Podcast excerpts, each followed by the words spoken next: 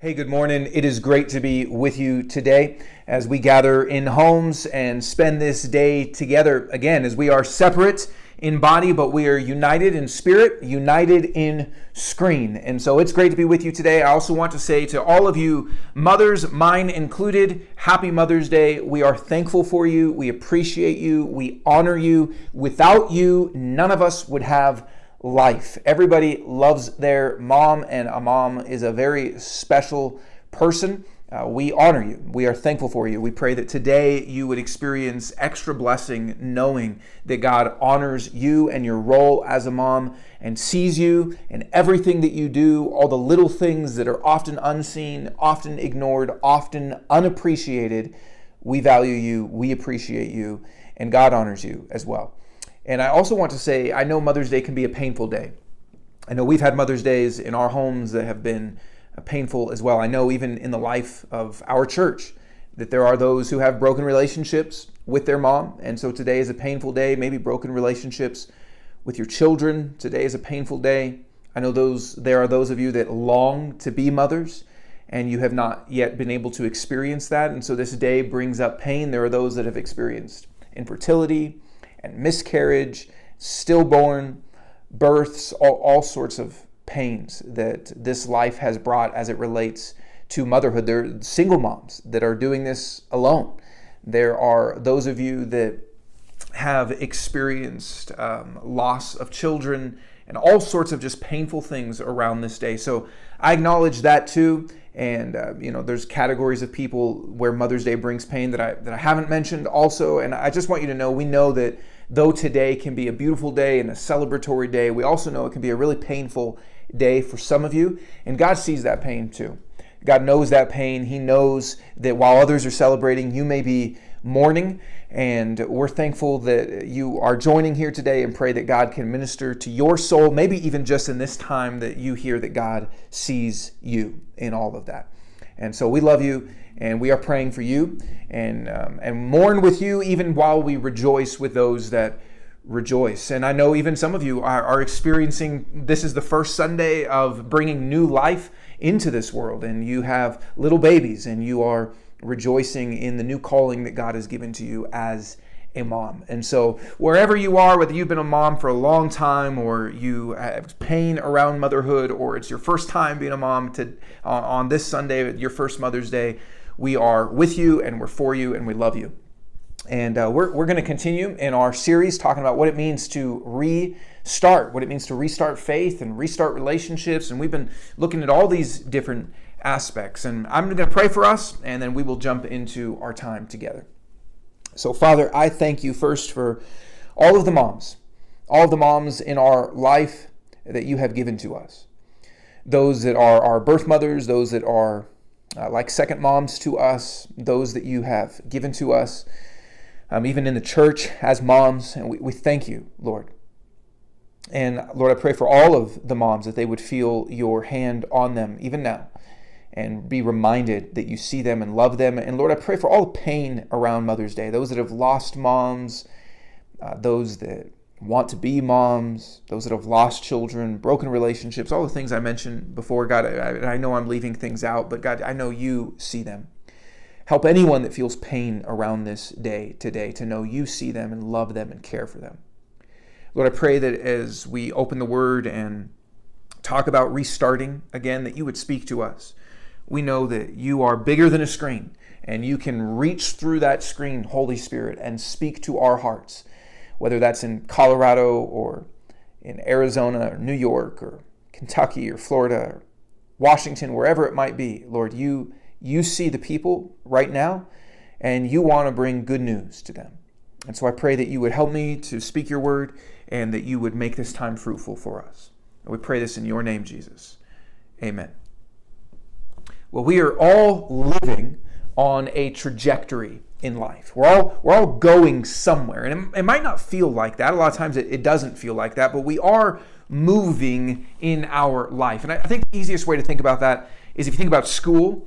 You start school. I know some of you don't want to think about school. You've you're maybe a teacher and you're it's Sunday. You don't want to think about school, or you're finishing finals and you don't want to think about that right now. But if you think about school, we we start and it's all moving somewhere. You go to preschool and kindergarten and first grade and and you graduate high school and, and I know I fast forwarded a lot there. You graduate high school and and then maybe you go to college and you graduate college and maybe even uh, do graduate school and you you finish that up and and, and your kind of life you see it in those sequences that it's all moving somewhere.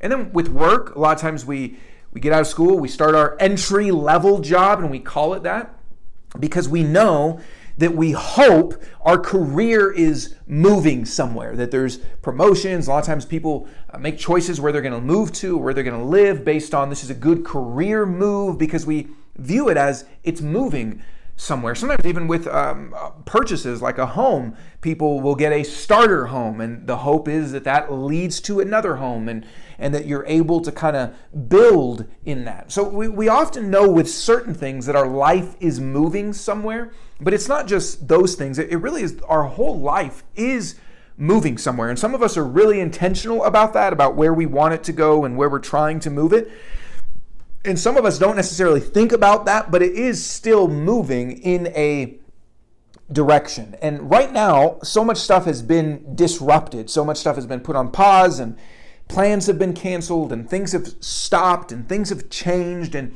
and with kind of a lot of our normal patterns disrupted, our normal routines ceasing, we actually have the opportunity to reflect and think about where is my life going? Where is the direction and the trajectory of my life moving? And is it where I want it to be going? And is it where God wants it to be going? And, and we all want, in our most reflective moments at least, to have some sort of aim in life, some sort of goal or purpose or meaning in life. We, we all want to know that life is moving somewhere, that it's not just kind of chaotic. We, we want to believe that life has, that our life has a, a purpose and a, in, a, in a positive movement. And sometimes we have that, we feel it really strongly, like with school or career. And sometimes we lose that and we're not really sure, man, what is it all for? I wake up, I hit the snooze button on my alarm clock, I eat breakfast, I go to work, I come home, I play with my kids, I watch a little bit of TV, I go to bed. Like we lose it sometimes and it can feel kind of in a rut. But we all want, I mean, and don't you, if you even just think about it, don't you want to say, man, here's where my life's going, and I've got a trajectory. I know where I'm headed. This is what life is about. We we want that. And this is allowing us, actually, this space, this time is allowing us some opportunity to reflect and to restart, to make sure that we either have a purpose or we have the, the right purpose, that we're going in the direction that we're made for, that, that God wants for us. And so, what purpose in life is it that God desires for us? What purpose in life can give your life, my life, ultimate meaning and a good trajectory in which to organize life around? And I want to look at four truths that I believe will help us to have an aim in life, a purpose in life, an organizing principle in life that will help our lives, that will help us as we wake up know why we're waking up and what we're doing and why we are doing it. So I'm going to give us four truths that I believe can help us towards that end. And we're going to look at Ephesians chapter 2. I'm really going to mainly focus in on one key verse, but I want to read this whole section because our first truth really uh, pulls the whole thing in together. But this is Ephesians 2, the very beginning of Ephesians 2, and it'll go from Ephesians uh, 1, or sorry, Ephesians 2 1 to 10. So here's what it says And you were dead in the trespasses, that's sins, and you were dead in the trespasses and sins, different ways to talk about it, in which you once walked, following the course of this world, following the prince of the power of the air, the spirit that is now at work in the sons of disobedience. That's referring to Satan, among whom we all once lived in the passions of our flesh carrying out the desires of the body and the mind, and were by nature born like this, children of wrath, like the rest of mankind. But God, being rich in mercy, because of the great love with which He loved us, even when we were dead in our trespasses, made us alive together with Christ. By grace you have been saved, and raised up with Him, and seated us with Him in the heavenly places in Christ Jesus so that in the coming ages he might show the immeasurable riches of his grace and kindness towards us in Christ Jesus. For by grace you have been saved through faith, and this is not your own doing, it is the gift of God, not a result of works, so that no one may boast. For we are his workmanship, created in Christ Jesus for good works, which God prepared beforehand that we should walk in them four truths that we can get from here. And this is such a rich passage. There's so much stuff in here that we could talk about. But four truths that can help us to live with purpose, meaning, with an aim, an organizing kind of principle in life. The first one is this God saves you. God saves you. And such a profound truth. I could preach a whole sermon on this. I have preached whole sermons on this. But the first thing we need to understand if we want to have an organizing purpose in our life is that God saves, that we are sinners. Paul uses the language that we are dead in trespasses and sins. And he kind of gives us three different categories of that that we follow the course of this world, which means that kind of whatever the way the world goes is the way that we go. And maybe some of you don't think of yourselves as sinners. I know some of you watching right now are not Christians or maybe kind of checking out church and not sure. And when we think about sin, we might think of murder or maybe adultery and cheating, lying, stealing, kind of things like that. And those are sins. But part of how Paul describes this here is that we follow the course of this world, which means we're not following God. Our hearts are not set on what does He have for me and what does His life for me look like, but we follow the patterns, the values of this world, just being influenced by the the narratives and the themes around us and we live our life kind of with the flow of this world. He describes it that we follow the world, that we follow Satan, which it often doesn't feel like that, but but Satan tempts us into things and we follow him, and that we follow ourselves. I think that's one of the maybe the most profound things that we can see from what sin is is that we he says follow, we live in the passions of our flesh carrying out the desires of the body and the mind. That doesn't sound so bad to, to most Americans that we are living with the desires that we have in us and we're carrying out the things that we want in our body and the things that we want in our mind. That even sounds like very American values to follow your heart and to follow the desires that your body and your mind have and pursue those. And Paul says all of that is sin. And I'm not saying it's inherently sinful to do something that you want to do, but he's categorizing the sinful life as a life that says, I follow myself, I follow Satan, maybe unwittingly, I follow the course of this world, as opposed to I'm following God and what he has for me. We might think of sin as just those moral commands, and it is that, but it is also to reject God and to ignore God and to dismiss God and instead pursue these things. And this can happen whether you are religious or irreligious. Sometimes it's more obvious to identify in those that have no religion at all, but it also can be, Paul says that he himself is included in this. He says, Whom we all, which he would be including himself in that, once lived. And Paul, before becoming a Christian, was a Pharisee. He was a religious person that was very moral, and yet he was still able to identify in heart I was following my own self. I was following the course of the world. I wasn't actually having my life focused on Jesus. So, what this tells us is we are sinners, but not just, doesn't just leave us there, but that God saves us. That God saves us. Paul is not just trying to say, You're so bad, look at this, but he's building it in so we can all find ourselves on the hook as people that have rejected, ignored, dismissed God, whether religious or irreligious.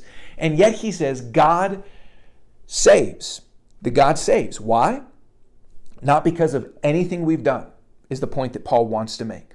Not because of anything we've done, but rather the language here, and just listen to sort of the um, the um, I'm trying to think of the right word, the superlatives that he uses. He says, because of the great love with which he loved us. Why did God save us? When we're sinners and we're rejecting him and we're ignoring him, because of the great love with which he loved us, or God being rich in mercy. He doesn't just say because God loved you or because God is merciful. He is trying to make sure we understand with adjectives it's because of the great love, it's because of the rich mercy that He has. that overflowing out of God. He says, not because of anything that you have done, no works that we have done. We are sinners, and yet God has rich mercy. He has great love for you, and thus saves us.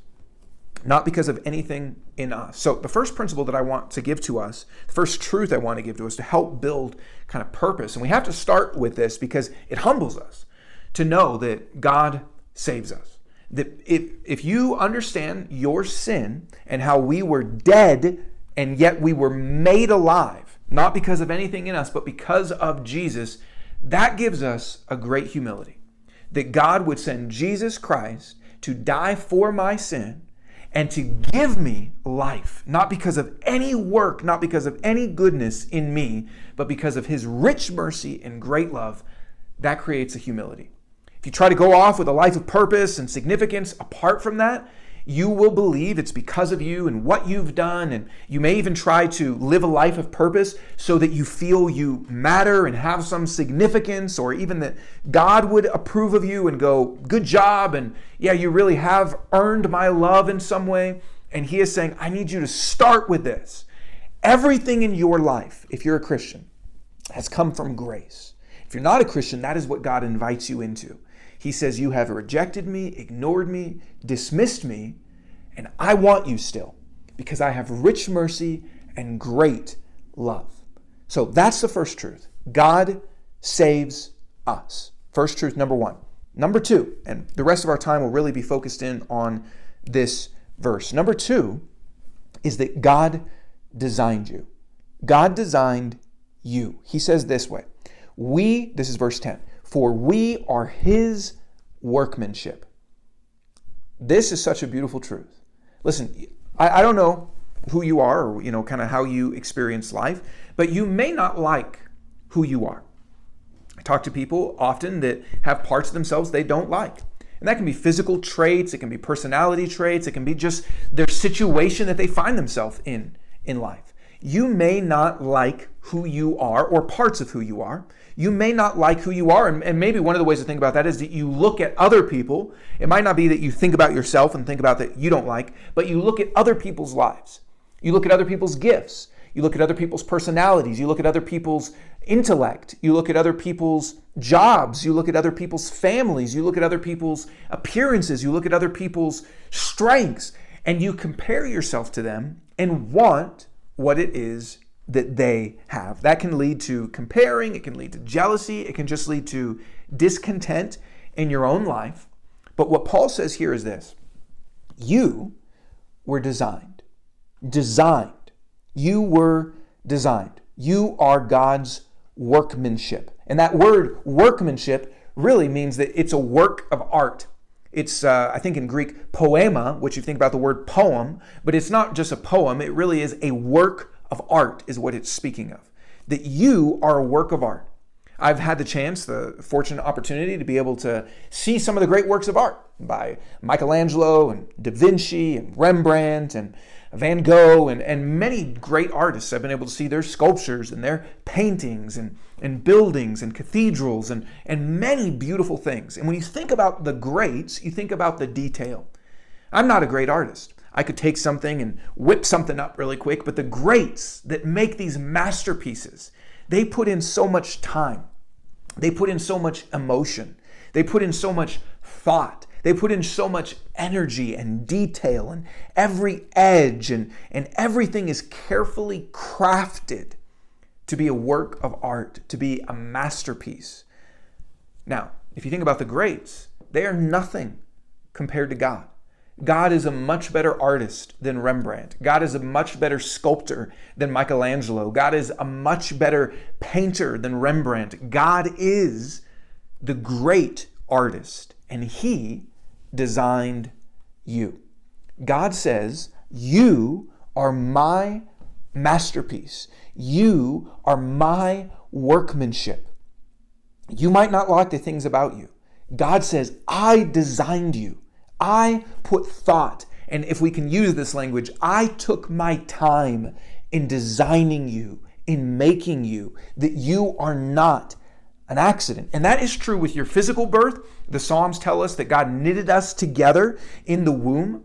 That's true with our physical birth, but here Paul is specifically talking about your spiritual birth. We are his workmanship created in Christ Jesus. It means that as God united you to Jesus, he created a new birth. He designed your physical birth, but he also designed you in your spiritual birth, which means your experience of him in salvation, he designed.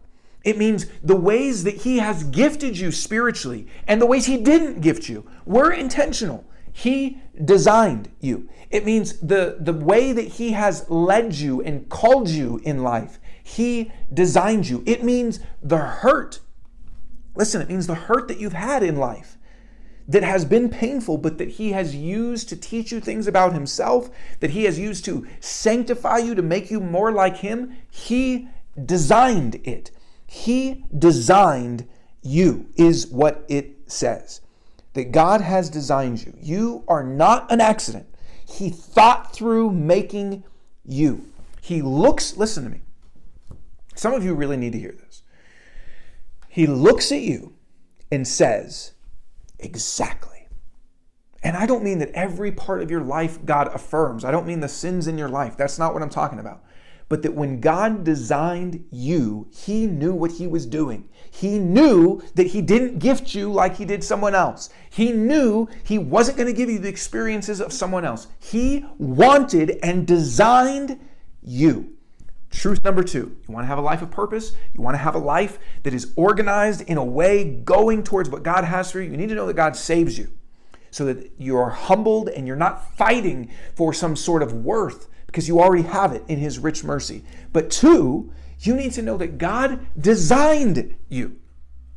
Three, God designed you with a purpose. He didn't just design you, He didn't just make you and go, that looks nice. He designed you with a reason, He designed you for a purpose. You're not just created or designed, you are created for it says that we are his workmanship, created in Christ Jesus for good works. It means he designed you, put you together with all your experiences and all your gifts and all your sanctification and all your hurt redeemed and all the ways that you know him to be and all the different things. He designed you for a reason. He designed you for a purpose. So in in that sense, maybe it's less like uh, you know a Rembrandt or a Michelangelo painting or sculpture, and it's more like technology or more like engineering. Think about one of the greats in that way of someone maybe like Steve Jobs designing the iPhone. And it's not designed, and you are not designed, simply just to marvel at and just go, wow, that looks great, but rather designed for a reason. The iPhone is designed for a reason. It's designed to have us continually reaching into our pocket and checking it. That is what it's designed for. It's designed for a reason.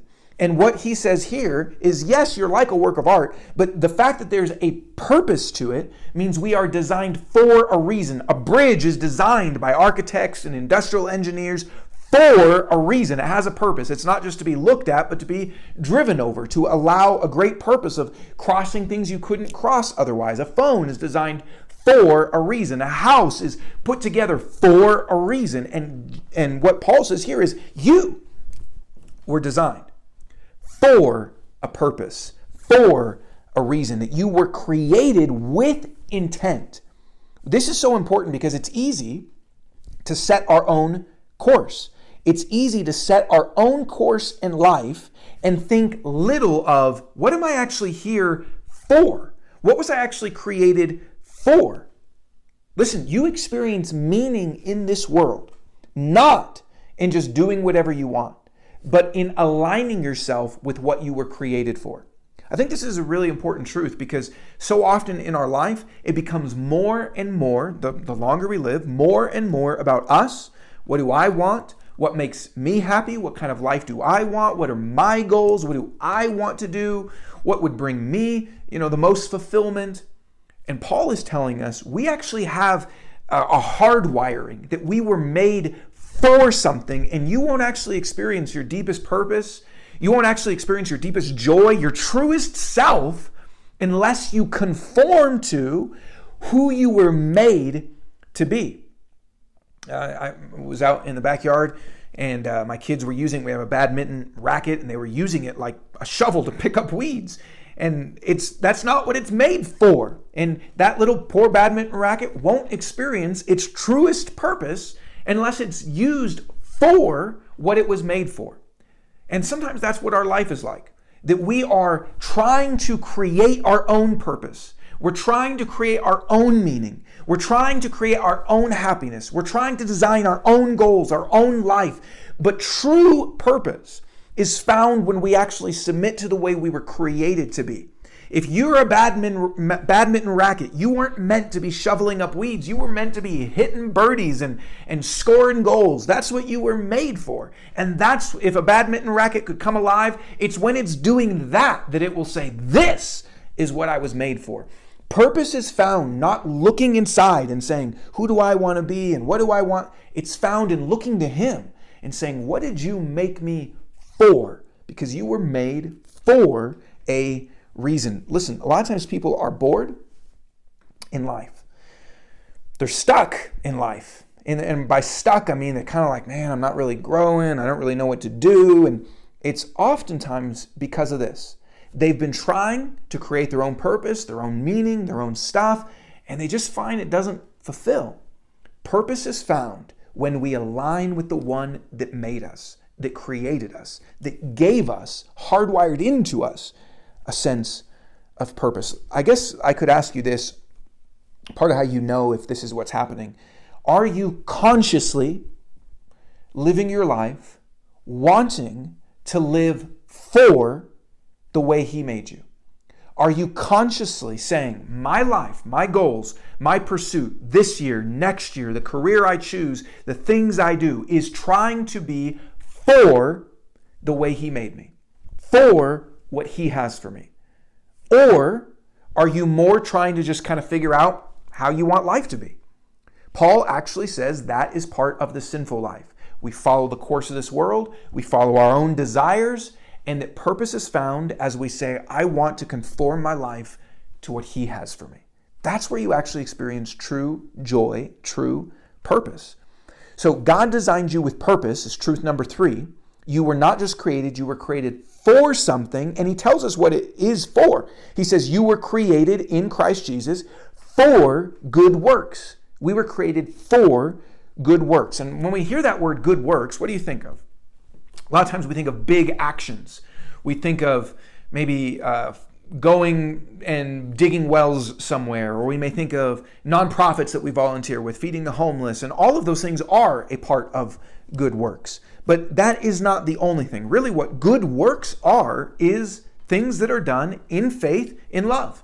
Things that we are doing, saying, I'm doing this in an act of faith because I'm submitting my life to God and I want to love other people. When the Bible talks about good works, and you, you can do a survey of this and search through the Bible, it applies it to all sorts of normal things in life to raising children and to generosity and to doing everyday good deeds of service to those uh, in our community it's just it's it can be extravagant things but good works you could just translate as loving your neighbor in faith meaning we are saying, I'm doing this as an act of love to God, and so I love other people. God created you for a purpose, which is to do good works. That can be, again, all sorts of things. Think about serving in the church, think about generosity, think about serving your neighbor, think about loving your family, loving your kids, think about serving your spouse. I mean, it can be all sorts of things. It can be talking to people about Jesus, but the big idea is God did not just save you to receive, but to give. That God wants to be something to you so that he can be something through you. That God wants to do something for you so he can do something from you. That God wants to give and so that you receive that, but then you also are a conduit of that to other people. You are not, here's another way to think of this you're not just brought on the team and you go, man, I'm so thankful that God brought me on his team and he designed me. He gave me the jersey. You know, I get to I get to wear the jersey and I'm on the team, I'm in the family, and then sit on the bench. He designed you to play. He designed you actually to get into the game. God created you, saved you, gifted you, birthed you. He brought you into this world and He brought you into His family, if you're a Christian, for a reason. And the reason is we are His workmanship, created in Christ Jesus for good works. He designed, listen, He designed you for this. He designed you right here, right now, for good works. Not later, not some other time, not some other person. He designed you for good works. So the question here is do you embrace that? Are you consciously living your life saying, My life is for good works? I have been saved by God, I have been designed by God, and I have been purposed by God for loving others in all the different ways that that can mean. That is what I'm consciously trying to bring my life in alignment with. How I make decisions, how I set goals, how I spend my time, how I spend my money, how I think about relationships. I will experience my design and my purpose as I align with that. So, truth number one God saves you. Truth number two God designed you. Truth number three God designed you with a purpose. And last one, truth number four, our life should consciously be then about this purpose. Or the way Paul says it, we should walk in these things. He says, He created us in Christ Jesus for good works, which God prepared beforehand that we should walk in them.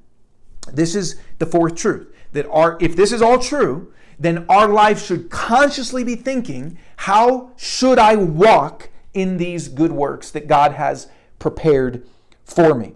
And let's just break that down a little bit when you think about the word prepared. What that means is that it's not something that is um, out there that maybe one day will be. It is right here in front of you. God has prepared things that He wants you to walk in.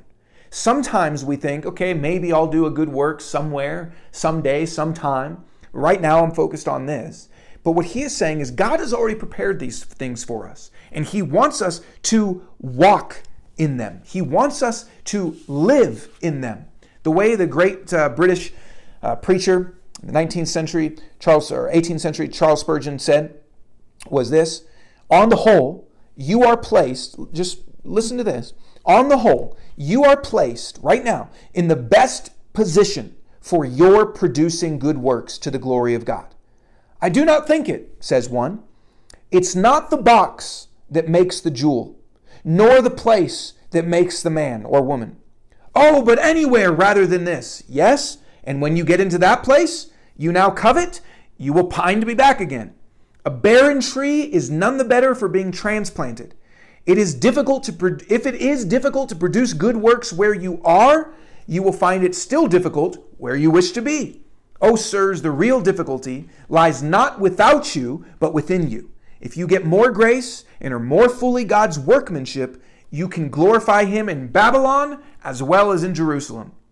And he's saying that God has placed you where He wants you to do the good works that He has for you. That is what it means that God has prepared these for us. It means that where God has you now, God prepared that place for you to be. And when we pine for some other place, some other gifting, some other activity, some other thing, thinking that's where I can do good works, what Spurgeon says, really what Paul is saying, is God has prepared this for you. And it's our responsibility to seize it and it means this if God has prepared these things for you, He's involved in your life. It's not just that you have to go and find good works to do, God is preparing them and putting them before you. He is involved.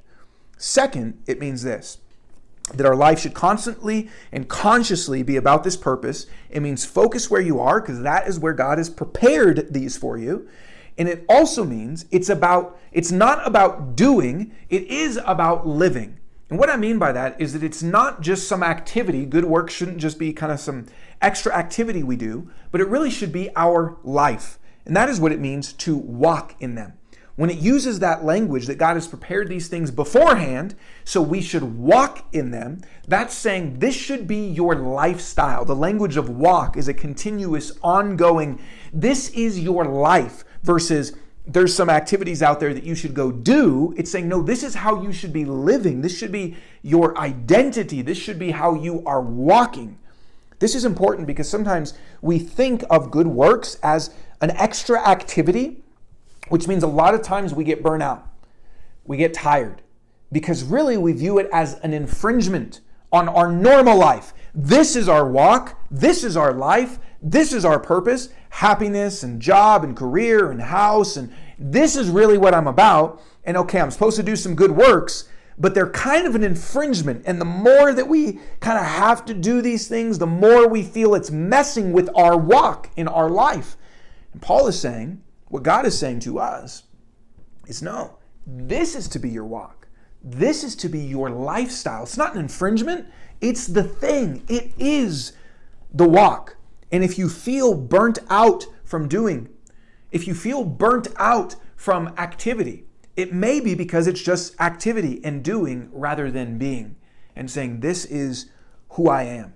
This is not a hindrance to my real life. This is my walk. This is my life. I guess what I would say to you this is um, this is a heart. This is a heart. It's hard to know. You know, you can go and do your life, and I am doing good works, and, but it's a heart posture. And, and I think you have to just kind of honestly assess is your heart, has your heart said to Jesus, I want my life to be good works? I want my life because you've saved me, because you've been rich in mercy, because you've been great in love, because you've given me grace. I want my life to be aligned with you. And I want to let you flow through me. So your kindness, he says, so your kindness can be revealed. The riches of his grace and kindness towards us in Jesus might be shown. God, I want that to be my life. If that if you have that heart posture, it starts to feel less like an infringement. It starts to feel less like activity and more like identity. It starts to feel less like doing and more like living. It starts to feel less like just having to uh, do certain things and rather you've become a certain person. This is what Jesus wants for us. Have you said that to him? Use me. I'm yours. Let this be my life. Big and small good works good works in front of us right now and good works that are later that He will have for you. So let, us just kind of wrap this up. There's four truths that will help us to have a life of purpose, a life of meaning. Number one, God saves you. Number two, God designed you. Number three, God designed you with a purpose. And number four, based on those three, our life should be consciously lived to walk in that purpose. Those are the four truths that we need to give us purpose and meaning. Here's what this means. Let me just kind of speak to some different groups of people. For some of you, for some of you, maybe your purpose in life has been about you. And I'm not saying you would put that on, you know, Instagram and say my purpose in life is about me, but if it's not consciously about God, it is consciously about you and your desires and what you want. And so maybe for some of us, it's been about my happiness and my career and my goals and my things. Maybe for some of us, that is what it has been. And God today is inviting you to join something better. God today is inviting you to experience what you were actually made for. Maybe for some of you, you've just been a second group of people, you've just kind of been apathetic. You don't really feel any drive in life or any conscious purpose. And maybe that's because purpose was kind of snuffed out for some reason. Maybe it's because you're cynical. Maybe it's because you've tried and things didn't work. I, I don't know what it's for or why. But what you should hear today is that He's inviting you in. He's saying, I designed you. And I don't want you to just be sitting on the sidelines. I want you to get in the game. He's inviting you in. You should hear an invitation to the one from the one that made you. And, and then a third group of people, maybe it's for those of you that are burdened. You, you want a sense of purpose. Maybe you're even not sure what's my purpose and, and you want to have a purpose and, and you can kind of feel, sometimes I call it the tyranny of purpose is I, I have to find my purpose. I need to figure out my purpose and what's my calling and what am I supposed to do and, and kind of feeling discontent that it's not there. And, and what you need to hear is your purpose isn't hidden. It has already been prepared for you. And that goes back to that Spurgeon quote. It's where God has you right now. He designed you you, He designed you for the things that He has in front of you, the good works in front of you. They may be grand, they may be small, but He designed you for what He has in front of you, and He's prepared them. You don't have to find them, they're in front of you. And as we just live a life of obedience and love, we are walking in our purpose. As we seize the opportunities that God has laid before us and prepared for us, you are living with purpose. You don't have to discover your purpose. The purpose that God has given to you is to obey Him and love others in front of you. And if He gives you some great idea, awesome, do that. But it's to love and do the works that He has put in front of you. And then finally, a fourth group of people um, is for those of you that are older. And by older, I mean 30. No, I'm just kidding. I, I mean those of you that have lived life for a while. And you can start to look at life, and I know because I've had conversations with you, you, you can start to look at life and go, man, maybe time has passed me by. Purpose is for the young. You know, thinking about your calling and your dreams and what do you want to be when you grow up, that's for the young. That is not true. Listen to me. God designed you, and He knew that you were going to be here today, and He knows how long you are going to live. When God designed you, He did not say, I've got a purpose for you for 45 years, and then after that, ah, I'm done with you. That's not how God works. He says, I designed you. I designed your wrinkles. I designed your age. I designed where you are in life. And I, listen to me, I still have a purpose for you. Some of you that are older need to know that.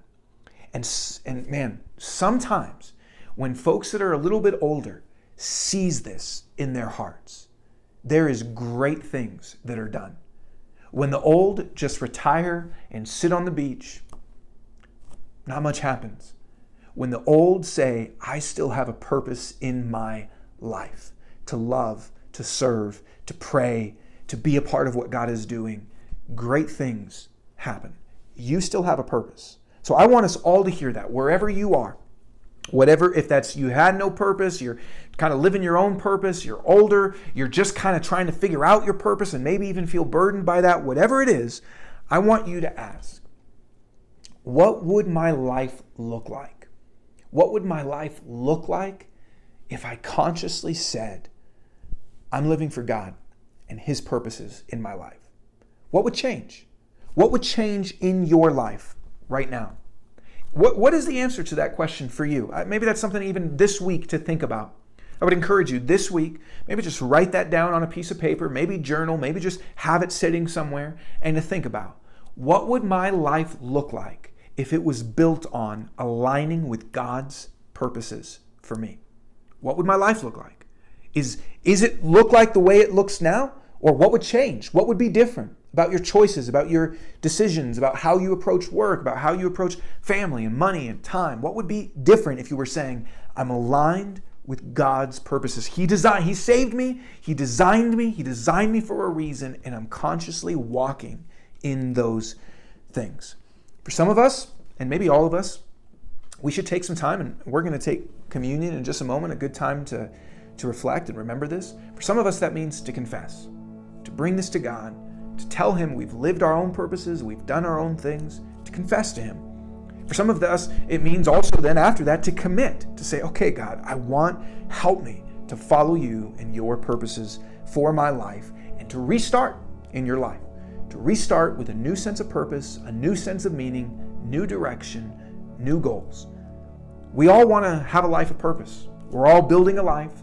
It's all moving somewhere. Imagine what could happen. Imagine the joy we would feel.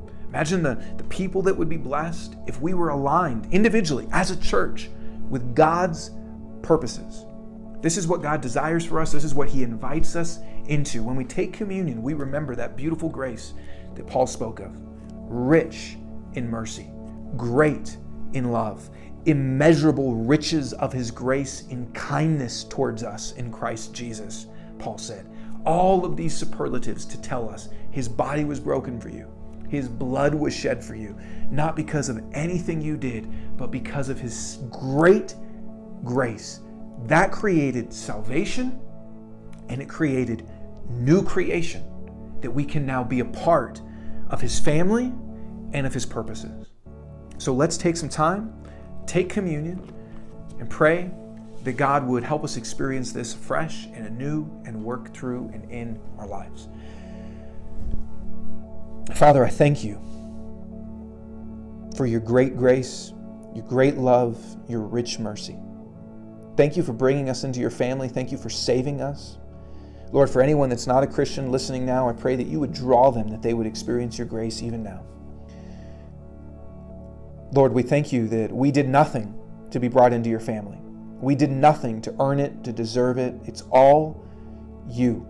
And yet you didn't just save us and then set us on the sidelines. You saved us and invited us, saved us and designed us, saved us and created us, saved us and purposed us, saved us and called us to be a part of your mission, to be a part of your work in this world. So we thank you for that, Lord. And I pray that you would give us a greater sense, each person listening, a greater sense of your purpose in our lives, that we, God, forgive us where our lives have been unaligned with you, other purposes. God, forgive us and allow us, Lord, help us to live each day aligned with you. God, thank you for the way you've designed each person. Help us to um, not be discontent or jealous or upset about who we are, but thankful for who you've made us to be, and that we would live in line with your purposes. Pray these things in your name, Jesus. Amen.